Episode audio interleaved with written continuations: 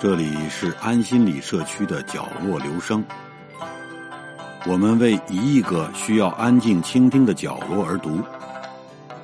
一个人的时候，正适合静静的听。中国电影不容易，二十世纪，电影刚刚出现在中国，历史的潮流就把电影放置到启蒙的潮流中。在随后的数十年间，中国电影又经历了救亡、斗争、变迁，造成了文艺创作对现实主义精神的失落，而待到八十年代文艺的伟大创举，便是对现实主义精神的回归。这也注定了八十年代文艺内在的复杂性、丰富性，也注定了中国电影会成为世界影坛。最壮丽的风景。一九八三年，电影《一个和八个》的出现，标志着以陈凯歌、张艺谋、田壮壮、黄建新、李少红等北京电影学院七八级生为主体的导演群体登上了历史舞台。在中国电影史上，他们被称为“中国第五代导演”。他们一登上历史舞台。便创造了新的神话。他们对电影思想内涵和电影美学的彻底革命，带来了一大批惊世骇俗的电影作品。如果没有他们，我们的电影或许还停留在后二战时期。中国第五代导演们对历史文化的反思和寻根的热潮，催生了中国第五代导演们的思想与创作形式的改变。他们从集体的思潮中放置到了民族与个体的身上，重构了中国现代知识分子之魂的现代启蒙精神，用特有的镜头去传递了这一精神。他们把中国电影在艺术、思想、技术、类型上都推向了一个新的高度，而陈凯歌也恰恰是这场热潮中的先锋引路人。上世纪八十年代，陈凯歌执导了著名的电影《黄土地》《大阅兵》之后，继续执导了《孩子王》。这部电影在当年与张艺谋所执导的《红高粱》齐名。成者王，败者寇，历史也永远只会记得捧下金熊奖的《红高粱》，而《孩子王》如今却很少被世人提起和讨论。当然，这并非因为是《孩子王》不出色，相反，在思想上，这部电影是最出色的。而电影节奏的深沉与苦闷，让整部电影显得无比的凝重和压抑。只有真正读懂诗词的结构，读懂中国历史，才能看懂它。换句话来说，这是一部只有中国人才能看懂的电影。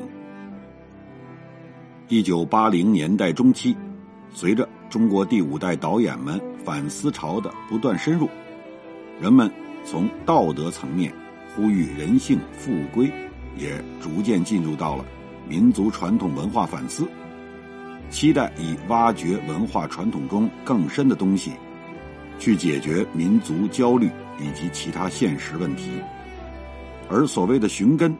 也就是从传统文化中找到理想的精神，作为对世俗生活超越的凭借。而陈凯歌也恰恰找到了阿成寻根所著的《孩子王》，并赋予了他更为深厚内涵的延续。早在陈凯歌执导《黄土地》的时候，就已经呈现出来他对于历史的深沉态度。在那片黄土地上生活着的人们，即使落后与愚昧无知，但也是饱含着民族明天未来希望的。镜头的美学更是将絮乱的诗性推到了高潮。到了《孩子王》，陈凯歌的诗人与哲性的气息更为显著了。在《孩子王》中，陈凯歌把憨憨的老杆重塑成了。一个哲人，老杆举着灯，看着在裂开的镜子里边的自己。他上课时转头看窗外，看着从天明到天暗，然后一个人举着油灯，继续在教室里边发呆。夕阳的时候，学生们在外边嬉戏玩耍，老杆就坐在一棵树下发呆。他在思考、沉思、探索。教书是电影中最为主要的线索。当身为老师的老杆到分场之后，他内心是激动与忐忑的。平静的生活终于有了变化，但又担心自己没经验，教不好学生。在得知教的是初三的学生，则更为不安了。在老杆的眼中，教育是项神圣而又重大的事业，但后来证明他的担忧完全是多虑。这群初三的学生，不会写作文，不会写字，都是小学生水平。老杆先教他们写字，先摆脱文字盲，等认识字了，再摆脱文化盲。他希望这些孩子们能够认识字，在未来能独立自主学习。学生中有个聪明人王福，他在那儿抄字典，抄完字典之后。作文水平的确是提高了不少，但老杆也在不断的问自己：书真的可以这么样去教吗？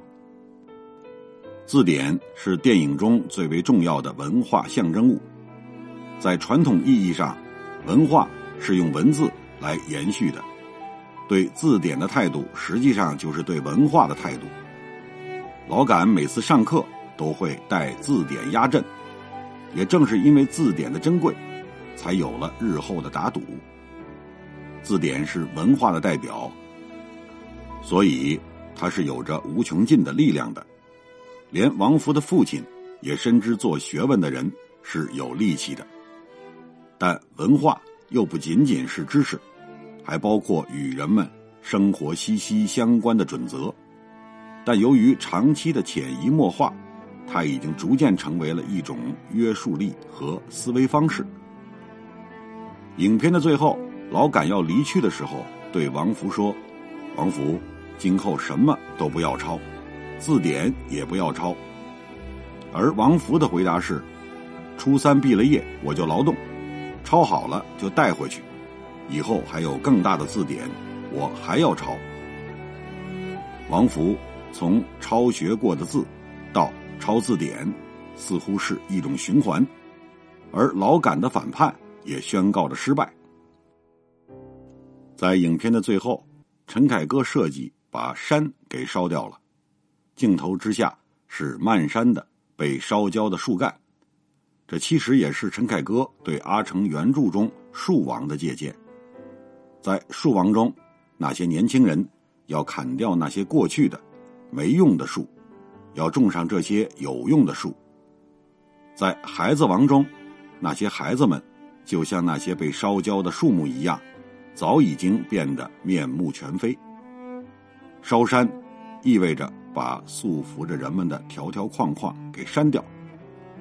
陈凯歌面对着封建和落后的环境，充满着无奈，但又必须心存信念，在镜头无言的反思同时。又赋予了“野火烧不尽，春风吹又生”的民族新希望。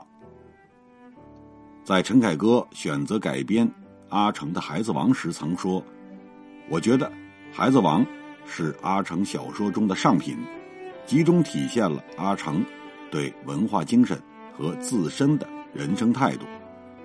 从表层上来看，《孩子王》只是一个简单的故事，讲的是教育的事情。”但如果我们把教育看作一种文化，就可以产生许多联想。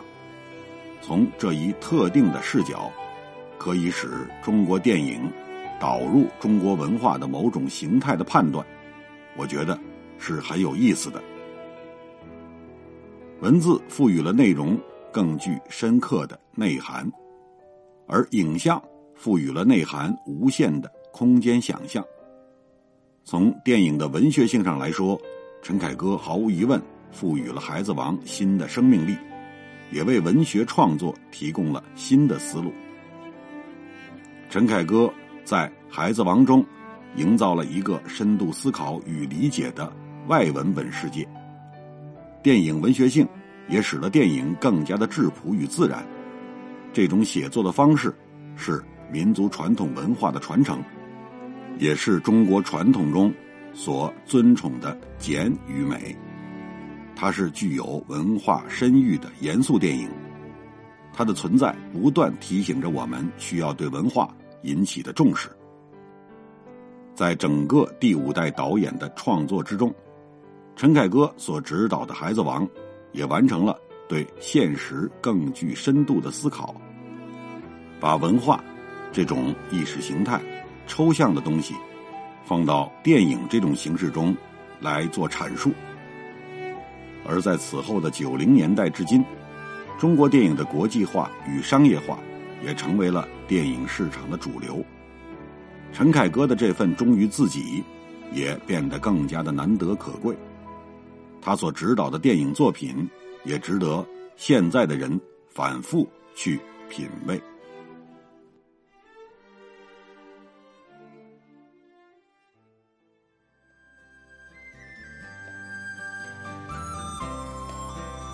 以上为您朗读的是选自公众号“云纳电影”上的一篇文章。谢谢来自每个角落的会心倾听，请记住这里，我们在一起呢，咱们天天见。